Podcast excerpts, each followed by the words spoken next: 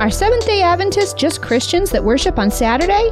Here is Ryan Muniak, the host of Witness Radio, with your daily witnessing tip.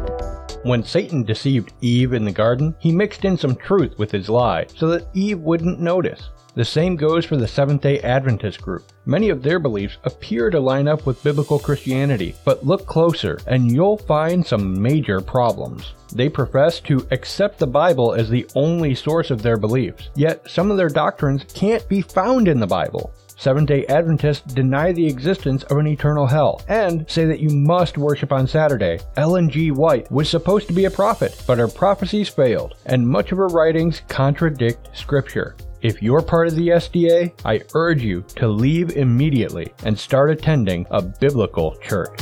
Go to witnesstalkradio.org for more tips on how to share the gospel biblically by listening to real-life witnessing encounters. That's witnesstalkradio.org.